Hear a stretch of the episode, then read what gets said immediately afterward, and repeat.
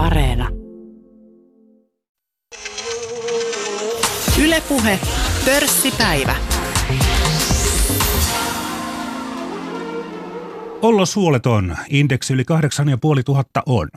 Tämä on Yle Puheen pörssipäivä toimittajana Juha Virtanen ja vieraana Jaakko Raavalt. Joko pahin on ohi? Kiitoksia kutsusta. Ei vielä tiedä, onko pahin ohi, voi olla pahin edessä tai pahin takana. Hmm. Jaakko Raavald on pitkäaikainen Espoon kauniisten osakesäästäjien toiminnanjohtaja ja vuodesta, siis viime vuoden alusta myös Helsingin osakesäästäjien toiminnanjohtaja. Helsingin yhdistyksessä on jäseniä 6500 ja Espoon kauniisten yhdistyksessä semmoinen kolmisen tuhatta. Kuinka paljon huolestuneisuutta on nyt sitten ilmennyt Espoon kauniaisten ja Helsingin osakesäästäjien keskuudessa? Yllättävän vähän tulee yhteydenottoja. Etupäässä yhteydenotot tulee keskusliittoon ja meidän koulutusvastaava Sven Holmströmille, mutta meidän jäsenkunta on sen verran, voi sanoa, aktiivista, että he eivät huolestu ihan pienistä asioista. Hmm. Että etupäässä ne kysymykset oikeastaan, mitä käsitellään, on sitä, että ollaanko pohjilla ja joko nyt ruvetaan tankkaamaan. Niin, niin yritetään vähän uudella, että mit, mit, mitä mieltä kaveri on, että on, onko, onko kaveri fiksumpi kuin itse, että kannattaako peesata vai ei. Mm. tota, joo, tosiaan ne, he, jotka ovat pitkään säästäneet jo, niin tietävät, että näitä, näitä pörssilaskuja tulee. Itse aloititte omaehtoisen osakesäästämisen vuonna 1980, siis alaikäisenä, ja monta nousua ja laskua on, on ollut sen jälkeen. Onko tämä korona nyt vain yksi muiden joukossa? No korona tietysti tautina on, on arvaamaton ja ihmeellinen. Siitä, siitä meillä ei ole tietysti mitään, mitään käsitystä, mutta markkinamyllerryksiä on aina aika ajoin. Ja, ja en tiedä, olisiko tämmöinen markkinamyllerys joka tapauksessa tullut koronasta huolimatta vai sattuuko se vaan tähän samaan, samaan asiaan, mutta, mutta tuota, kyllä tämä paitsi taloutta raapasee aika syvältä, niin, niin sijoittajien hermoja kiristää melko lailla. Niin ilman koronaakin olisi voinut tulla joku tällainen pieni lasku. Siinä oli jo viime vuoden puolellakin tota, moni asiantuntija sanoi, että nyt nämä kaikki heidän valitsemansa matemaattiset pittarit näyttävät, että, että nyt ollaan niin kuin liian korkealla, mutta toisaalta taas muistan, että jo muutama vuosi sittenkin sanottiin samaa ja kyllä kuitenkin ylöspäin mentiin. Joo, nykyään on sillä tavalla mukava, kun voi seurata eri asiantuntijoiden kannanottoja tuolta mediasta – kuuntelemaan erilaisia podcasteja ja, ja nauhoitteita, ja se, se on niin kuin hienoa sijoittajilla. Niin kyllä tosiaan viime mm. vuoden loppupuolella useampikin rahamarkkinoita seuraava henkilö, niin, niin lähinnä Yhdysvaltojen markkinoita peilaten arveli, että, että kun kurssit kiitää ihan kaikkien aikojen huipussa ja keskuspankit tuuppaa rahaa maailmalle ennätysvauhtia, niin kauanko tämä ilonpito sitten voi jatkua? Ja, ja moni sitä varotteli ja – ja, ja jopa taloudessakin nähtiin, että jonkunlaista yskintää siellä on, koska ei pörssihän ei voi olla reaalitaloudesta pitkään irti. Voi se hetkellistä olla, mutta ei pitkään. Ja kuinka ollakaan sitten tuli tämä, jota nyt koronaksi ristitään ja, ja nyt elämme sitten tämän markkinatilanteen kanssa. Mutta heilunta on ollut kyllä sen verran hurjaa, että jos ei olisi aikaisempaa kokemusta, niin nyt olisi kyllä hirvittänyt. Niin, niin. Talouselämän-lehden haastattelussa joulukuussa, siis, siis nyt viime joulukuussa, eli nelisen kuukautta sitten, teiltä kysyttiin, että millaista sijoitusvuotta odotatte vuonna 2020, ja vastasitte sitten talouselämän-lehden haastattelussa, että sanatarkka lainaus, siitä tulee voimakkaiden markkinaliikkeiden vuosi.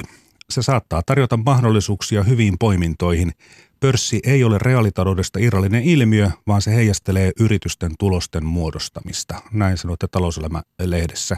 Mutta korona tuskin oli silloin mielessä, vai oliko? Itse asiassa en, en ihan tarkkaan muista tuota, tuota, lausunnon antamisen ajan, ajankohtaa, mihin se on on, on sattunut, mutta jos joulukuussa on tullut ulos, niin se on todennäköisesti joulukuun alkupuolella varmaan tehty se analyysi. Ei, mm, ei silloin tietenkään koronasta, joo, ei, ei, ei, ei koronasta tietenkään ollut mitään käsitystäkään, mutta ehkä, ehkä silloin olen ajatellut niin, että kun olen kuunnellut viisaampia ihmisiä, jotka markkinoilla päivittäin toimii ja, ja useampi silloin jo loka-marraskuusta lähtien – ikään kuin viestitteli sitä, että jotakin korjausliikettä on tulossa, niin ajattelin, että, että todennäköisesti jos talous hyytyy ja kurssit on kovin kaukana sitten sitä reaalitaloudesta, niin korjausliike tulee. Ja itse kun tykkään käyttää tuommoista värikästä kieltä, niin, niin. niin, niin tuota, nyt jälkikäteen voi sanoa, että olipas, Olipas osuvasti sanottu. Mutta sekä, sekä korjausliike, tai korjausliike alaspäin ja sitten sit, kun puhutaan niin pörssikurssien noususta, niin eiväthän ne kaikki yritykset kehity samalla tavalla. Eli, eli tota, tarkoititteko tässä tällä lausunnolla sitä, että joidenkin firmojen osalta on, on hyvin niin kuin normilinjasta poikkeavaa se kurssikehitys joko ylös tai alaspäin? No etupäässä tietenkin, etupäässä tietenkin näin ja, ja, ja, ja jos ajatellaan, että, että semmoiset arvopaperit, joihin kohdistuu voimakas tuloksen kasvun kautta tapahtuva odotus, siis, siis, niin, niin sellaiset on aina herkempiä, herkempiä sitten liikkumaan, liikkumaan olempiin suuntiin, mutta – mutta ehkä, ehkä kuitenkin se perimmäinen ajatus siinä taustalla, taustalla on, on se, että, että jos, jos yhtiön tulos sanotaan kasvaa 2 prosenttia ja pörssikurssi nousee 50 prosenttia, niin mm. niin sitten täytyisi koittaa katsoa niitä kertoimia, että kuinka monen kymmenen vuoden päästä odotetaan sen tuloksen syntyvän. Ja jos kertoimet alkaa olla yli 30 tai yli 40 tai yli 50, niin silloin itselleni aina herää semmoinen epäilys, että, että onko, onko, onko markkina jäänyt jälkeen vai kurssi karannut markkinan yli.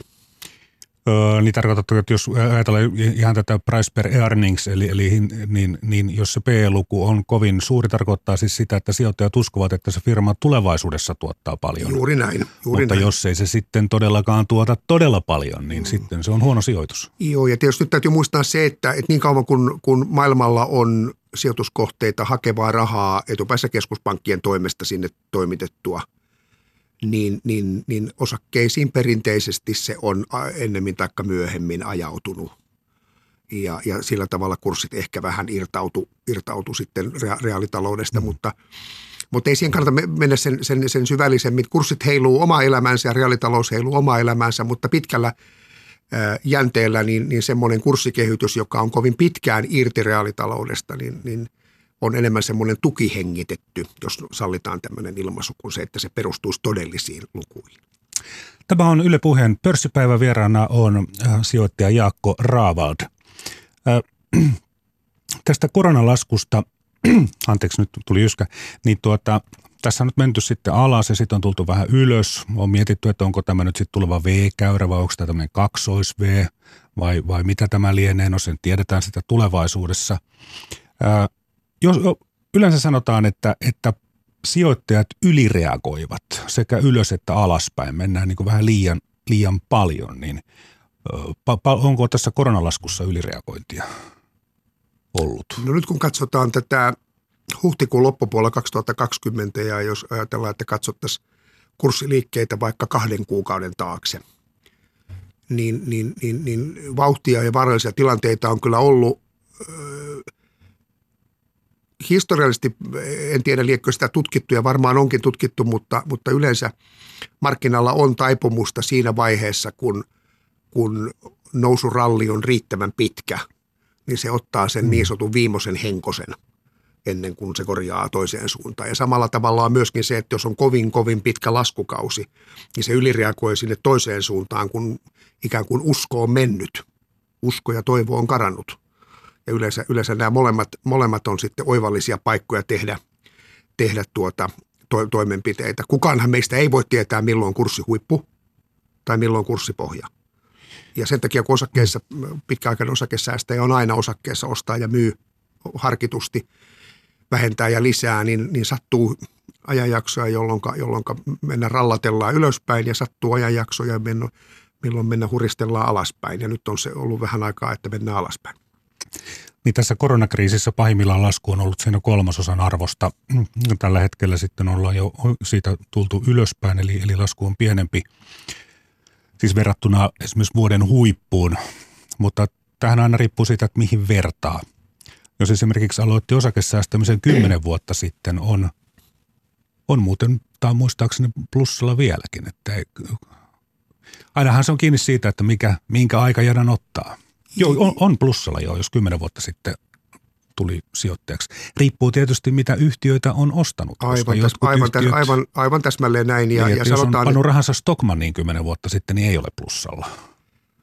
Joo, valitettavasti näitä, näitä taistelussa kaatuneita heitä, he, heitä on, mutta onneksi, onneksi on olemassa semmoinen järjestelmä kuin velka, velkasaneraus ja yrityssaneraus, että voidaan antaa lastaria, jos on vielä mahdollisuus ennen lopu, lopullista loppua, loppua mm. pelastautua, mutta, mutta tuota, en tiedä, kun monta kertaa ihmiset kysyy sitä, että, että onko oikea aika ostaa ja onko oikea aika myydä.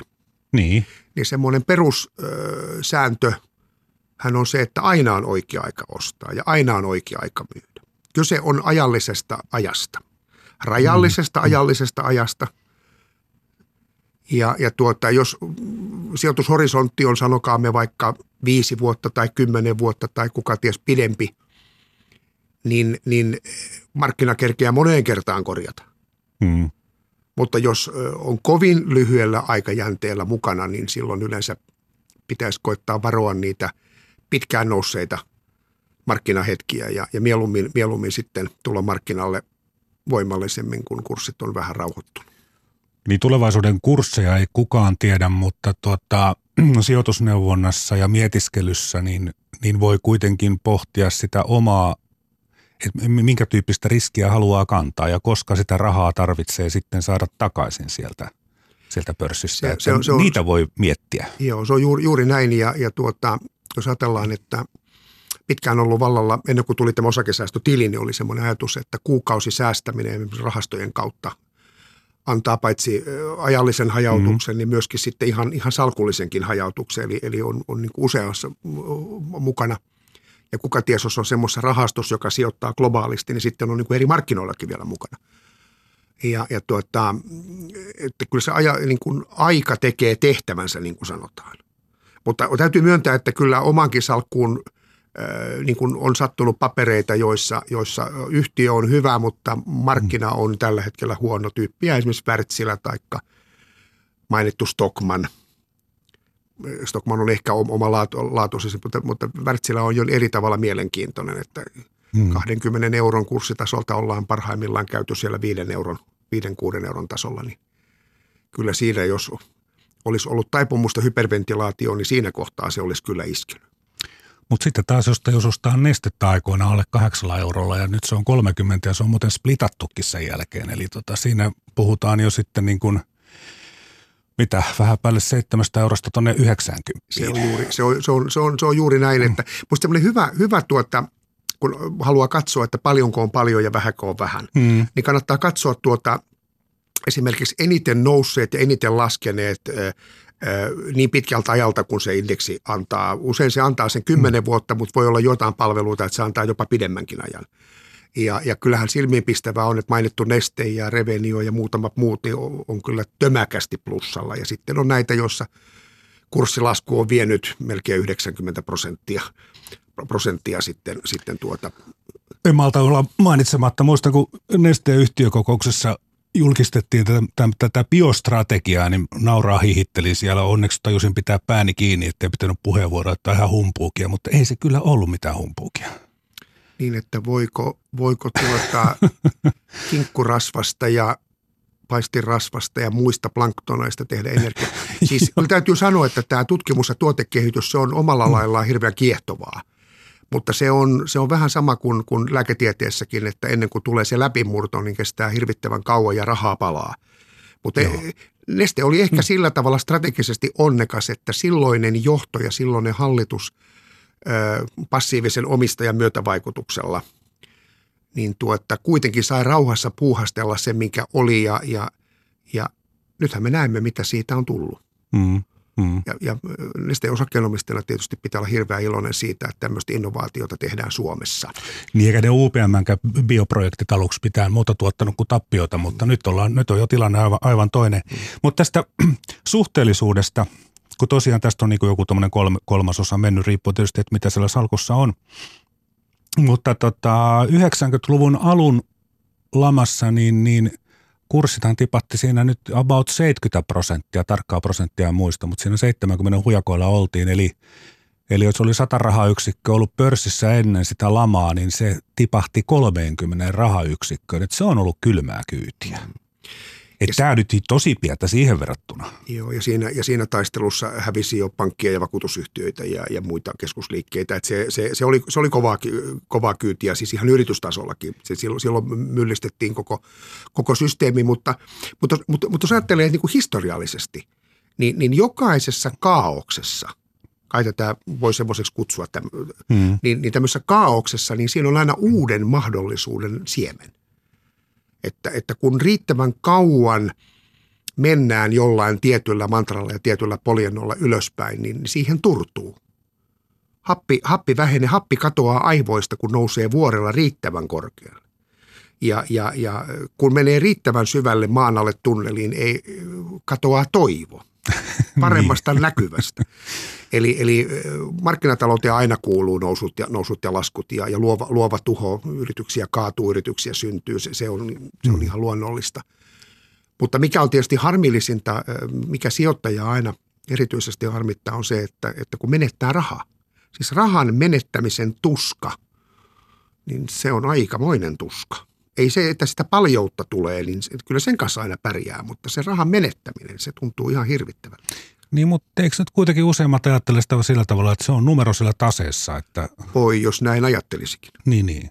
Jaa. Ihminen, ihminen, ihminen on heikko mm. mm. Tässä, tässäkin kohtaa. Ja tietysti se, semmoinen sijoittajasäästäjä, joka ajatuksellisesti valitsee, poimii itseään kiinnostavat yritykset, toimialat – ajattelee, että sitä ei niinkään osta eikä myy, ehkä lisää vähän sen, saa osinkoa minkä määrän milloinkin, niin silloin sillä päivittäisellä tai viikoittaisella kurssiheilulla oikeastaan ei ole sillä tavalla merkitystä. Mutta jos on ajatellut, että, että lähtee vähän vedonlyönnin omaisesti markkinoille mukaan, ja pörssihän ei ole siis vedonlyöntipaikka, se on aika Joo, ei todellakaan. Se on, niin, mm. niin silloin saattaa käydä niin, että siinä, siinä korttipelissä jää mustapekka käteen.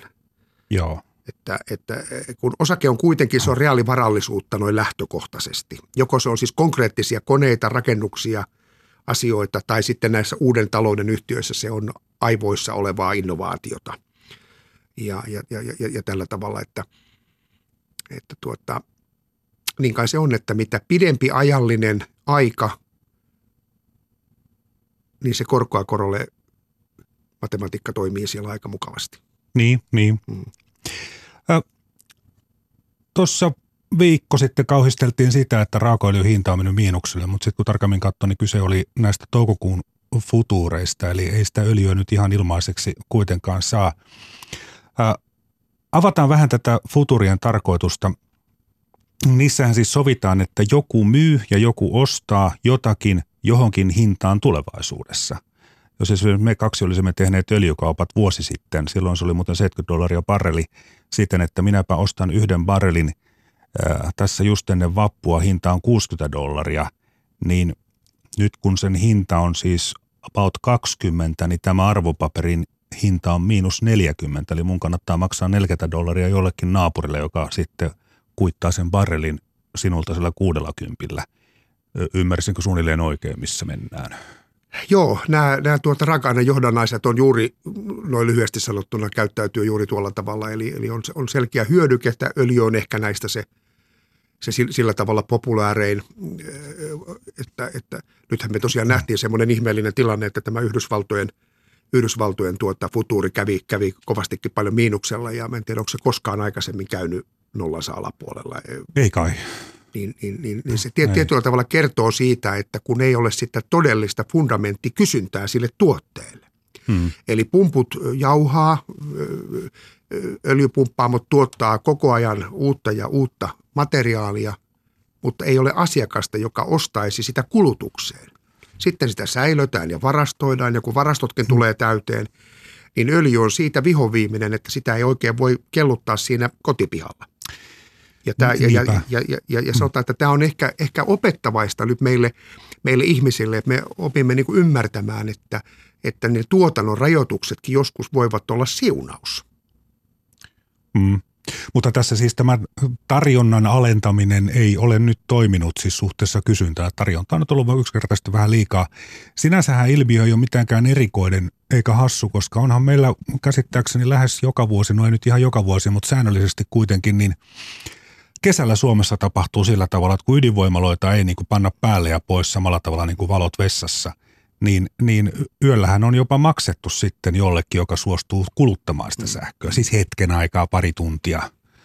Joo, kyllä se, kyllä se, kyllä se juurikin, juurikin niin kuin näin, näin, näin on. Ja, ja tuota, jos ajatellaan, että, että mainittu ydinvoimala, erittäin hankalasti alas, alas ajattava. Ei vesivoimallakaan kai en tiedä, miten se tekniikassa... No se on nopeampi, mutta ei se, on, nyt ihan joo, minuutissa. Mutta jos, jos ajatellaan, että ydinvoimalla pitäisi sulkea, niin se on ihan omanlaisensa prosessi mm. ja, ja tuota, ei, ei ole ihan, ihan helposti tehtävä. Mutta mä mietin sitä öljyä, että, että, että onko, onko kuitenkin niin, että myös Yhdysvalloissa, äh, niin kun, kun pumput vaan pumppaa ja pumppaa, niin ei ole ekonomista mielekkyyttä sulkea sitä, sitä pumppaa. Ja tämä on minusta niin iso, iso luokan kysymys, että voiko siitä syntyä kettureaktioita, jos useampi pumppaamo lakkaa pumppaamasta, tuottamasta siis öljyä. Niin voiko siitä tulla sitten joku dominoreaktio, eli kerrannaisvaikutus sitten rahoitussektorille ja niin edelleen ja niin edelleen ja niin edelleen. Ja, ja, ja senkö takia sitä vaan pidetään sitä pumppua käynnissä, että musta tämä kaipaa, kaipaa viisaammilta niin kuin lisää evästystä meille tossun kuluttajille. Että. Mutta kun katsoo tuonne pensamittarille, niin eihän meillä ole miinusmerkkinen kuluttajahinta. Että oliko se niin, että se on noin pyöreästi 90 mm. senttiä taitaa olla se hinta joka tapauksessa, vaikka se raaka-aine olisi nolla. Juu. Kaikki ne veroineen ja muineen. Eli, eli siinä, siinä mielessä niin, niin tuota, vielä ei ole nähty sellaisia – mittarilukema, että 95 saisi yhdellä eurolla tai naftaa saisi sais yhdellä eurolla. Voi kuka ties olla, että tässä kun mennään eteenpäin, niin, niin saatetaan käydä siellä yksi ja kymmenen jotakin ja, ja näin. Ja tämä ei ole siis mikään ennuste, vaan pelkkä havainto, vaan että, että jos raaka-aineen hinta kovin laskee, niin eihän se voi se pumppuhintakaan kauan siellä ylhäällä pysyä. Jokuhan, jokuhan markkinoilla oli ja kuitenkin laskee sitten kuluttajahinta. Joo, tämä on kyllä mielenkiintoista. Se varmaan selviää kuukauden kahden kuluttua. Joku viisas tekee jonkun tutkimuksen tästä öljymarkkinan tilanteesta, että miten tämä näin, näin oikein mennyt, kun sekin tuli mieleen, että että kun normaali, jo, jollain aikavälillä kuitenkin markkinataloudessa kysyntä ja tarjonta kohtaa ja tasapainottuu – mutta onko tässä nyt sitten käynyt jopa sillä tavalla, siis tämä ei ole kysymys, vaan arvelu, että, että öljyyhtiöt kuvittelevat, että meidän asema esimerkiksi rahoitusasema on paljon parempi kuin naapureiden, että nyt pannaan sitä öljyä niin halvalla markkinoilla, että naapurifirma kaatuu. Tämä nyt on tämmöinen salaliittoteoria, ei se näin oikeasti mene. Mutta... Itse asiassa toimittajan ajatus on, on, on sikäli muuten ihan, ihan täsmällisesti oikein, että jos, jos muistellaan, että mistä, mm. tämä, mistä tämä prosessi sai alkuunsa, niin tämähän oli ihan puhtaasti eri valtiot lähti nokittelemaan toisiaan. Niin, niin Ja, ja, kyllä, ja tuota, kyllä. ei se kaukaa ole sekään ajatus äh, haettu, haettu että, että katsotaan, että keneltä loppuu eväät ensin. Niin, niin. Mutta, mutta tuota, mm. sillä, sillä tavalla tämä on kyllä ainutkertaista, että nyt kun olisi edullista raaka-ainetta, mistä tehdä asioita, raaka-ainetta, äh, petrolia, jolla voisi ajella ja huristella, niin nyt on sitten paikat kiinni ja, ja tuota, ihmiset käsketään olla kotona. Eli siinä mielessä tämä on kyllä – voi sanoa, että voi jumppi, jumppi kuitenkin, että kerrankin kun olisi niin. mahdollisuus, niin nyt ei ole sitten sitä. Ja huviajeluakin halutaan nyt oikein kiristää ja lopettaa. Että. Niin, niin kyllä, kyllähän, meille, kyllähän meille ohjeita on voimakkaasti annettu, että pysykää pois raukoilta rajoilta. Ja me uusmaalaisethan olimme hetken aikaa tietysti ihan, ihan täällä rajojemme sis- sisäpuolella. Henkilökohtaisesti se ei vaikuttanut mitenkään, niin, koska ei ollut niin. sillä tavalla akuuttia tarvetta liikkua, mutta – ehkä siinä jokunen Tampereen matka jäi tekemättä. Niin. Näistä johdannaisista vielä, siis mm, monihan pitää niitä ihan tämmöisenä pelipapereina, mutta taustallahan lienee, ja oikaisette jos olen väärässä, mutta taustallahan lienee itse asiassa riskien minimointi, että jos vaikka tekee tuotetta USA-markkinoille Euroopassa, niin silloin kaikki kulut ovat euroissa ja tulot ovat dollareissa. Okei, sitten kun valuuttakurssi heilahtaa, niin voi olla, että saakin sitä tuotteesta jumalattoman paljon enemmän rahaa tai jumalattoman paljon vähemmän, jolloin tälle yrittäjälle, joka tekee euroissa ja myy dollareissa, niin hänen kannattaa riskien minimois, minimoimiseksi sitten tehdä johdannaisia, että, että, tota, että jos valuuttakurssi, jos tuotteen hinta euroissa tippuu voimakkaasti, niin sitten hän saa johdannaisesta käteistä ja päinvastoin, jos tuotteesta tuleekin odotettua enemmän rahaa, niin hän sitten suosiolla kärsii johdannaisesta tappion, eli, eli vähän niin kuin vakuutustoimintaa. Mutta sitten kun nämä samaiset johdannaiset, jotka siis on ihan järkevää tarpeeseen tehty, niin sitten kun niitä ruvetaan myymään kaverilta kaverille ja kaverille, niin ovatko ne sitten pelipapereita, Jaakko Raavald? No itse asiassa silloin, kun se johdannainen perustuu puhtaasti vain kahden osapuolen väliseen kauppasopimukseen, niin, niin, niin silloinhan se on niin kuin ihan normaalia bisnesarkia, niin. niin kuin toimittaja sanoi.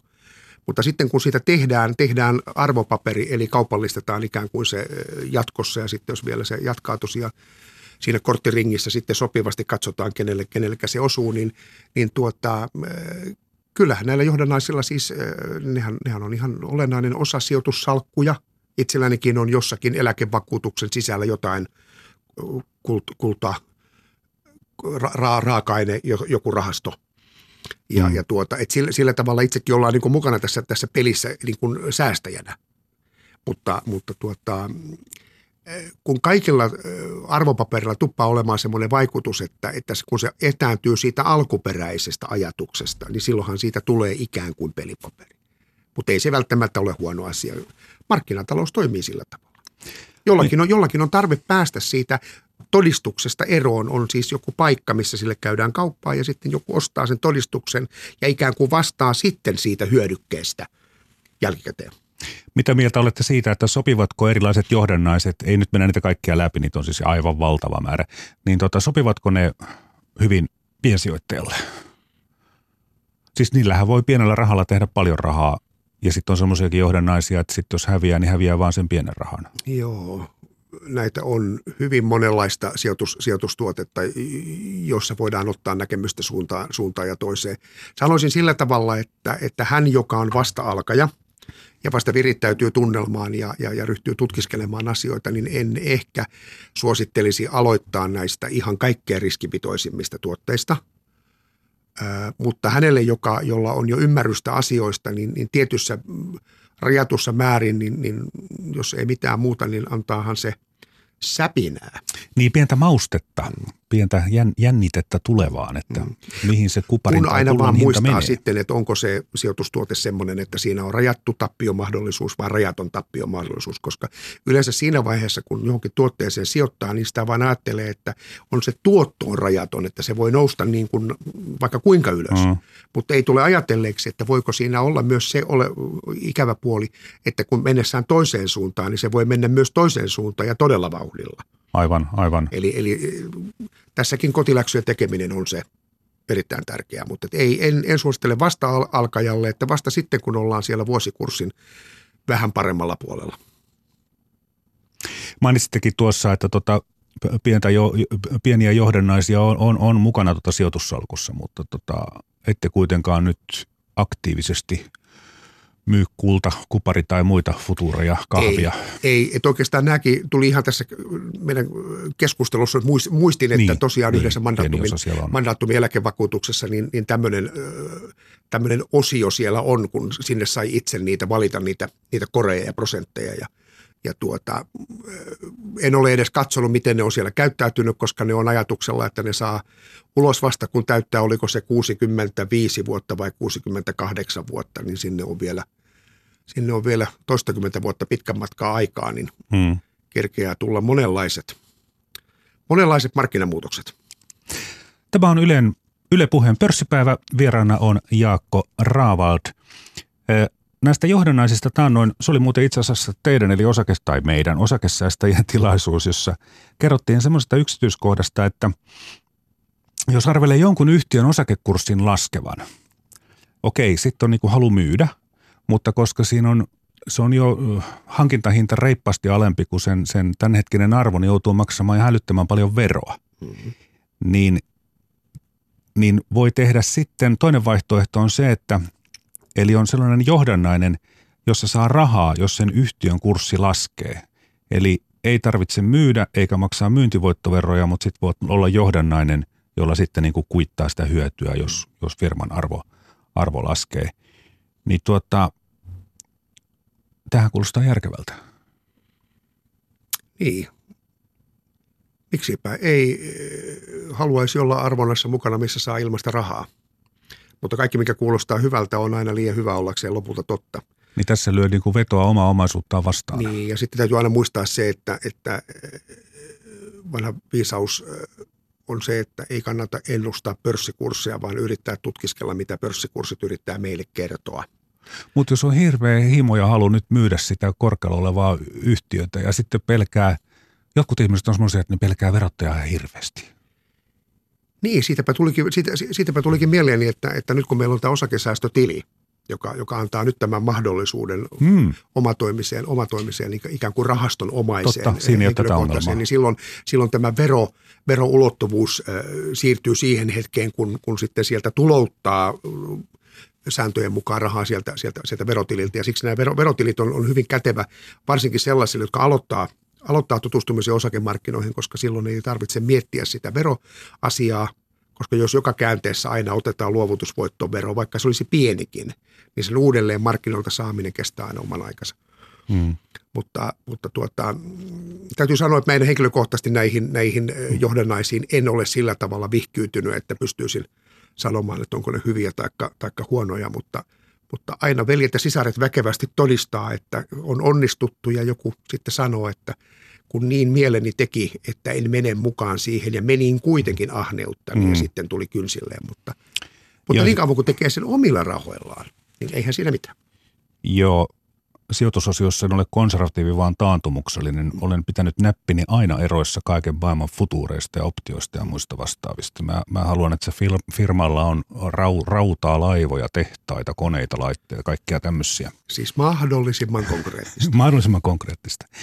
Tota, pakko mainita, nauraa räkätin aivan, aivan lähes kuoliaaksi, kun luin tästä suomalainen asetehtailija 1200-luvulla Hugo Standard hän oli myymässä patruunoita Tsaarin armeijalle ja pelkäsi sitten sitä, että kuparihinta on nyt nousussa ja rajusti.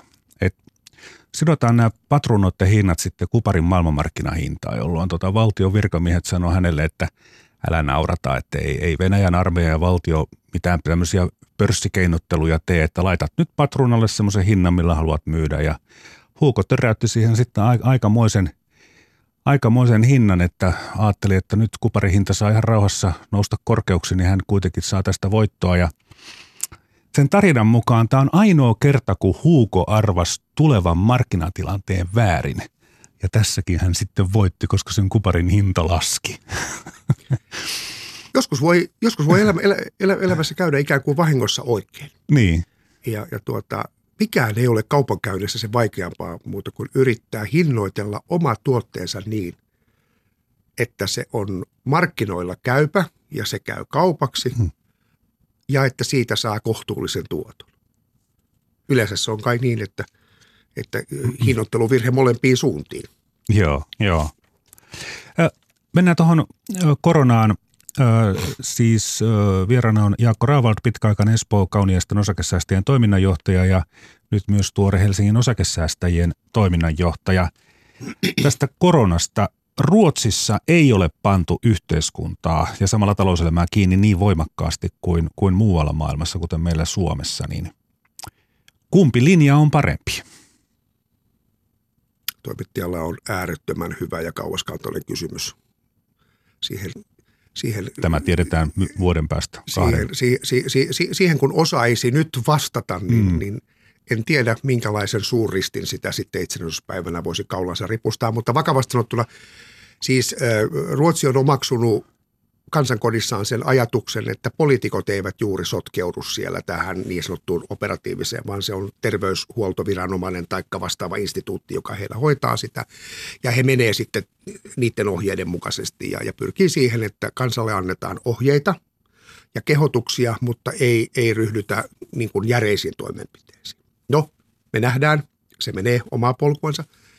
Meillä, meillä taas sitten valittiin, valittiin taas toisenlainen linja ja – ja, ja jos on uskominen siihen, mitä, mitä mediassa kerrotaan erilaisista asioista, niin, niin kai tämä ihmis, kun ihmiset ovat eristäytyneet kukaan mihinkin kolonsa, niin, niin kai sillä joku merkitys on ollut, että jos, jos meidän tautimäärät eivät ole riehaantuneet ja, ja terveydenhuoltojärjestelmä on pystyssä ja, ja, ja taudin levinneisyys sillä kertoimella, mikä se ikinä onkaan, niin on jotenkin rauhoittumassa, niin kyllä täällä jotain on saavutettu. Mutta sitten, sitten tullaan siihen niin talouspuolen kysymykseen, että kun eihän, eihän yhteiskuntaa voi kovin pitkään pitää sulki. Että, että joskus on vaan niin, että, että täytyy olla järeitä toimenpiteitä ja nyt niitä järeitä toimenpiteitä on ollut ja nyt käydään keskustelua siitä, että avataanko koulut. No tänään keskiviikkona me olemme siitä viisaampia viimeistään huomenna vapuaattona torstaina. Mutta se, mikä niin kuin sijoittaja kiinnostaa, on se, että koska elinkeinoelämän pyörät saadaan jollakin tarkkuudella pyörimään, siis ne pyörät, jotka nyt ovat sulki. Niin. Ja, ja, ja meillähän tavarakauppa käy, keskon tuloksesta nähdään, että kauppa käy hyvin ja, ja, ja Tokmannikin kertoi kohtuullista tuloksesta ja niin edelleen. Kyllähän meillä yhteiskunnassa pyörä pyörii. Ei meillä teollisuus ole seis. Mutta meillä on palvelusektorilla paljon asioita, jotka on tällä hetkellä seis. Koko matkailusektori käytännössä on jumissa. Hotellit on kiinni, kylpylät on kiinni, lentoliikenne on lähes pysähdyksissä, niin pysähdyksissä kuin se voi olla. No eipä siellä junissakaan juuri ole matkustajia. Mm. Ravintolat on kiinni, määrätysti kiinni, erilaiset tapahtumat on kiinni niin perustelusti minusta niin kun esitetään kysymys, että milloin tämä, milloin tämä avaaminen pitäisi tehdä. No tämä on siinä mielessä niin kuin julma ja kiusallista ehkä, että tota, tässä ikään kuin, niin kuin joudutaan mittaamaan ehkä ei nyt välttämättä ihmishengen arvo, mutta ainakin tulevien vuosien arvo, koska tämä käy erittäin kalliiksi meille kaikille. Että paljonko meidän kannattaa uhrata rahaa siihen, että niin ja niin monta ihmistä – nyt sitten voi jatkaa elämäänsä. Siis se, sehän on äärimmäisen kiusallinen asia. Eihän, eihän siihen sivistynyt ihminen edes ota kantaa. Hmm. Mutta nyt on pakko ottaa kantaa hmm. joidenkin meidän päättäjien. On ja sitten jos ajatellaan, että oliko se eilen vai tänään, kun keskuskauppakamari julkaisi raportin hmm. ja kannanoton siitä, että oliko niin, että yksi viikko maksaa 1,2 miljardia. Oliko koko luokka nyt oikein ja, ja määräkin oikein niin, niin siitä voidaan ruveta ajattelemaan, että jos ajatellaan, että tautiin menehtyy vaikka tuhat ihmistä ja tappio on vaikka 40 miljardia, niin siitä saa äkkiä kappaleluvulle hinnan ja, ja sitä ei tohdi kukaan mm. sanoa ääneen paljonko on se kappale hinta – mutta, mutta vaikka sanoin sen tällä tavalla näin ääneen, niin, niin missään tapauksessa ihmishenkiä ei pidä uhrata, että se, niin ei pidä ymmärtää tätä asiaa.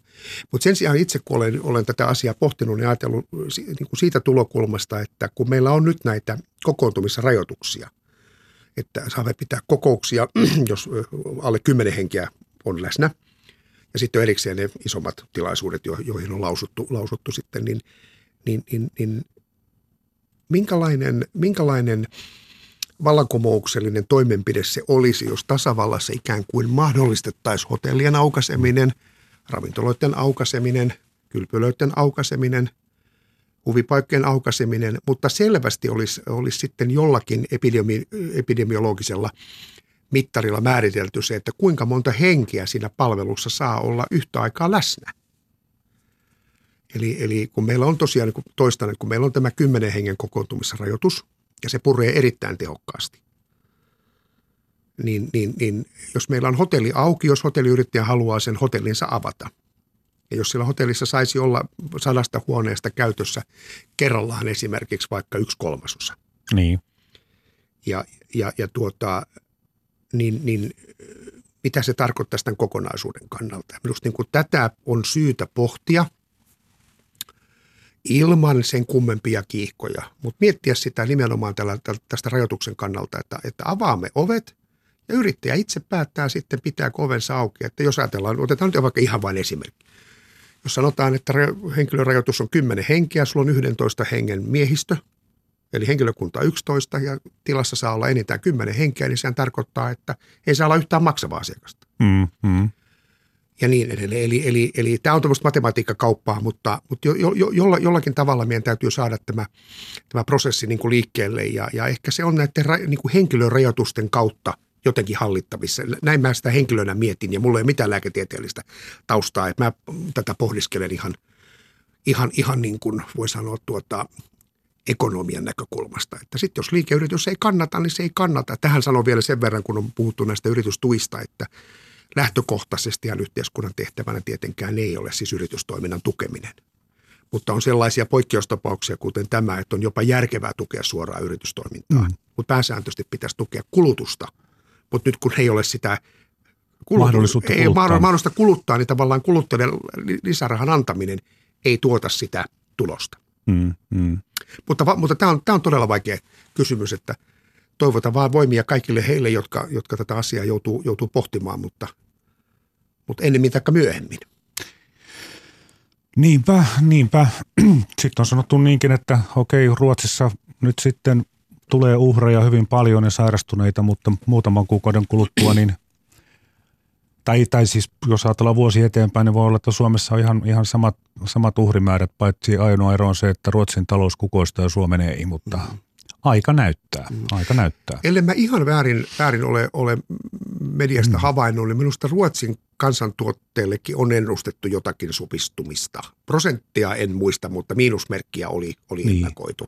Eli et eihän tästä yksikään kansakunta plusmerkillä selviä. Et Kyse on vain siitä, että kuinka ruma se loppujen lopuksi mm. sitten se miinu, miinus on. Ja, ja sitten on aina hyvä muistaa, että talous on taloutta ja ihmiselämä on aina ihmiselämää ja, ja ne kulkevat sopusoinnussa siinä kuitenkin, että tässä erään tuttavani kanssa, kun, kun keskustelin ja pohdimme sitä, että minkälaista elämä oli 8- ja 90-luvulla, että ol- oliko meillä kauhean huonoa se elämä. Niin tulimme molemmat siihen lop- lopputulokseen, että, että ruokaa oli, juomaa oli, asuttukin on, matkustettukin on, koulujakin on käyty – Se oli hyvä elämä, mutta nyt kun katsotaan tilastoja, niin se olikin huonoa. niin, mutta, mm. sen, mutta sen sijaan, että ol- olimmeko me henkisesti vireämpiä. Jaa. Se on minusta niin kuin myös semmoinen ihan, ihan, että tut- tutkijoille heitän kevyen Niin. untu, untuva pallon, vappupallon, että joku voisi vähän pohtia, että minkälaista oli henkinen elämä silloin 8-90-luvulla, kun jätetään pois ne laman ankarimmat nämä, nämä koettelemukset. Niin, niin. Koska jo, jollakin tavalla se, että onko meillä ö, kansantuote vuoden 90 tasoa vai vuoden 80 tasoa, niin kysymys on vain siitä, että miten me sopeutamme tämän, Mm. tämän oman elämämme tässä. Kyllä ruokaa yhtä lailla saa ja juomaa käsittääkseni. Joku voisi vielä kaivaa, että mitä maksoi tupakkiaskin hinta vuonna 80 ja mitä maksoi koskenkorvapullo vuonna 80. Vai onko niin, että itse asiassa oleellista ei olekaan se, että mikä on se elintaso, vaan se, että onko se kehittynyt positiivisesti vai negatiivisesti. Ja sitten taas jos puhutaan onnellisuudesta, niin sehän on jumalattoman monimutkainen juttu. Nyt kun ihmisillä on esimerkiksi tulee hanasta kylmää vettä ja jopa kuumaa vettä ja sitten on semmoinen keskuslämmitys, että ei tarvitse klapeja tuoda sisään ja siitä huolimatta on lämmintä, niin eihän kukaan näistä nauti. Ne ovat itsestäänselvyyksiä. Se on muuten, se on muuten ihan totta. Se on muuten ihan, ihan, ihan totta. Ja itse asiassa niin, niin eh, nykyään on vielä monessa talossa älykkäät lämmitysjärjestelmät, lämmön talteenottojärjestelmät ja ties mitkä anturit, jotka, Niin. jotka tutkii kiinteistön mm. lämpöä, syöttää sinne nurkkaan, kun tarvitaan ja ottaa täältä nurkasta pois.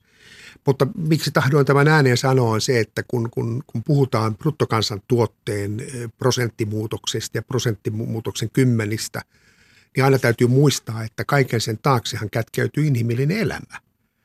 Ja, ja, ja, ja tuota se, että mm, täytyyhän meidän jolla, jo, jollakin niin kuin älykkäällä tasolla selvitä tästä hommasta. Ja tärkeintä on se, että pysymme kasassa niin sanotusti. Koska, koska Kyllä, kun kyllä. henkilö on menetetty, niin hän on menetetty silloin siitä BKTstäkin pois. Mm, mm.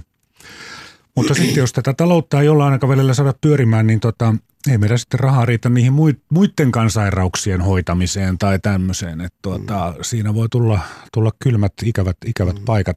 Mutta tästä niin kuin, kun on haluttu rajoittaa ihmisten kokoontumista, niin se on tuonut valtavasti ongelmia taloyhtiöiden vuosikokouksiin, ja, mutta myös pörssiyhtiöiden vuosikokoukset on tehty ja tehdään nyt aivan eri tavalla kuin ennen.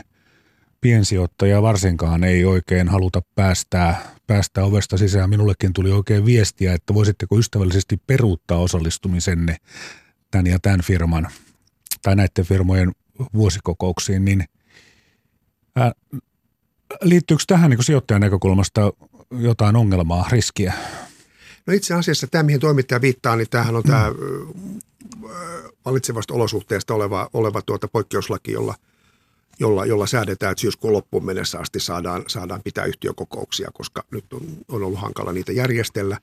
Ja samalla mm. siihen äh, lakikokonaisuuteen, joka siis koskee äh, pörssiyhtiöitä, tavallisia osakeyhtiöitä, osuuskuntia, säätiöitä, yhdistyksiä, et cetera, et cetera. Niin annettiin pörssiyhtiöille tämmöinen, tämmöinen erityinen oikeus juuri siitä syystä, että kun on massa, isosti massatapahtumia, niin mahdollisuus pitää kokouksia hyvin niin kuin rajatusti ja, ja, ja pienesti. Nyt ennen tämän lain voimaantulo, joka sitten käsittääkseni huomenna 30. päivä 4 tasavallan presidentin esittelyssä vahvistetaan ja silloin se laki vasta ikään kuin astuu voimaan. Siinä on toki ne siirtymäsäännökset ja koskee jo ja näin ja näin aikaisemmin olevia aikoja, mutta, mutta tuota, se mahdollistaa nyt sen, että, että pörssiyhtiön mm. hallitus voi, voi, voi päättää, että yhtiökokous tällä poikkeusaikana pidetään niin, että se pidetään virtuaalisesti.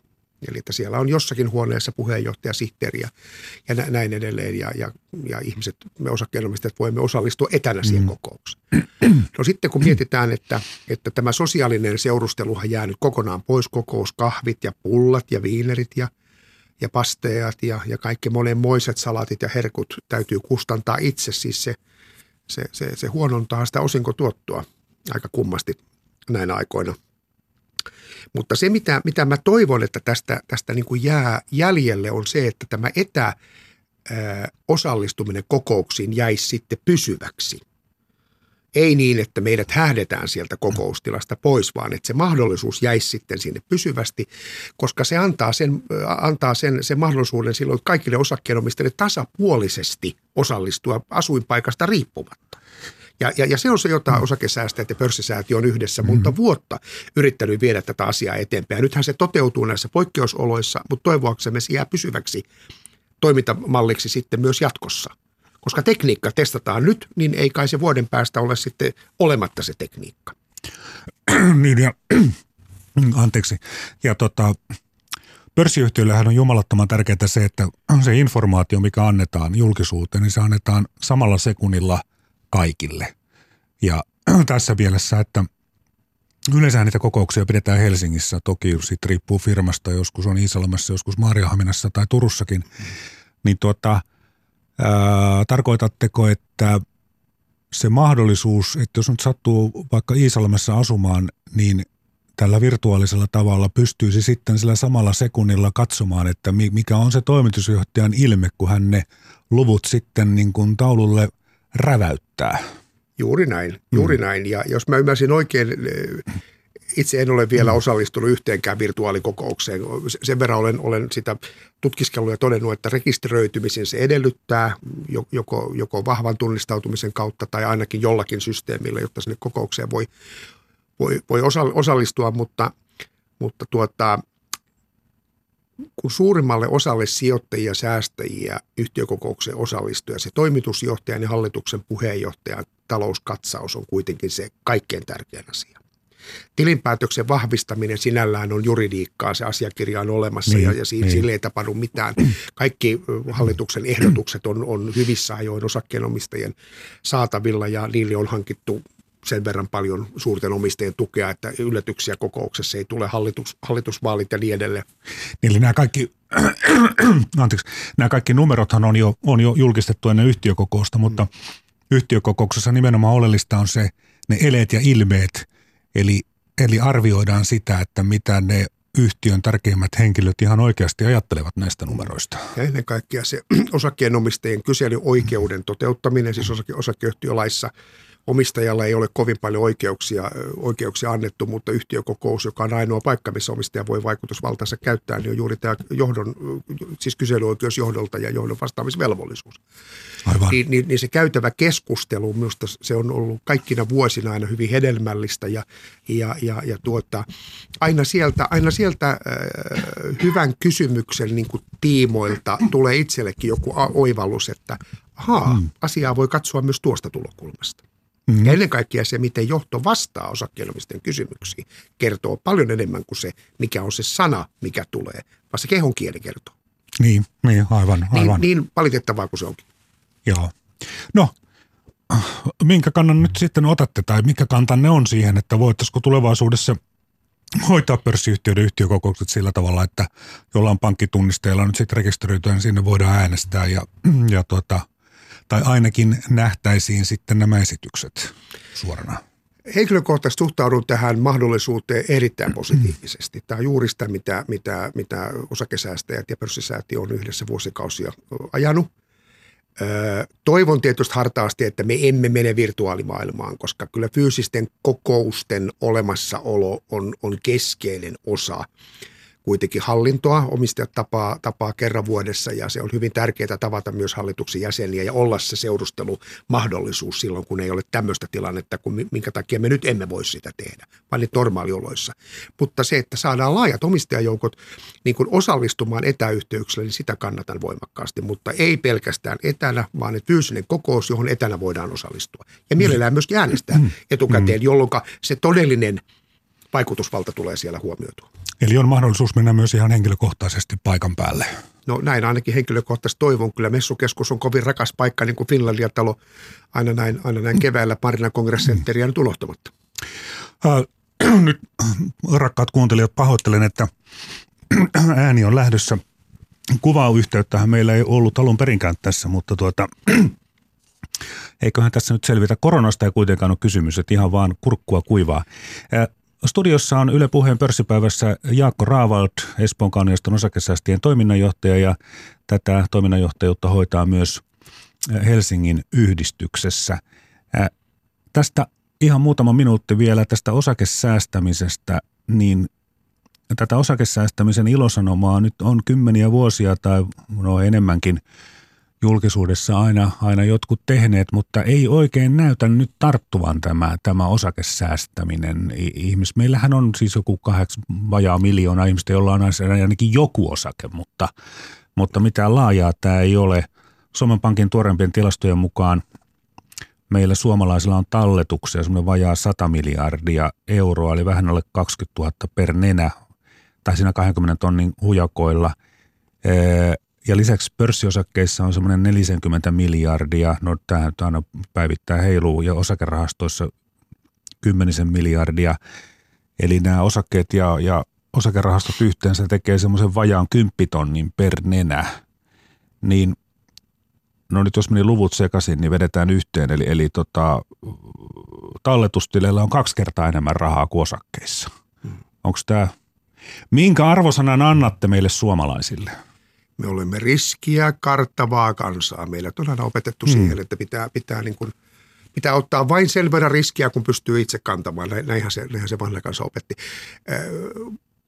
on, on, on ihan totta, että suomalaiset eivät, ei, eivät ole sillä tavalla maailman mittapuussa, niin meillä ei ole merkittävä varallisuus osakkeissa.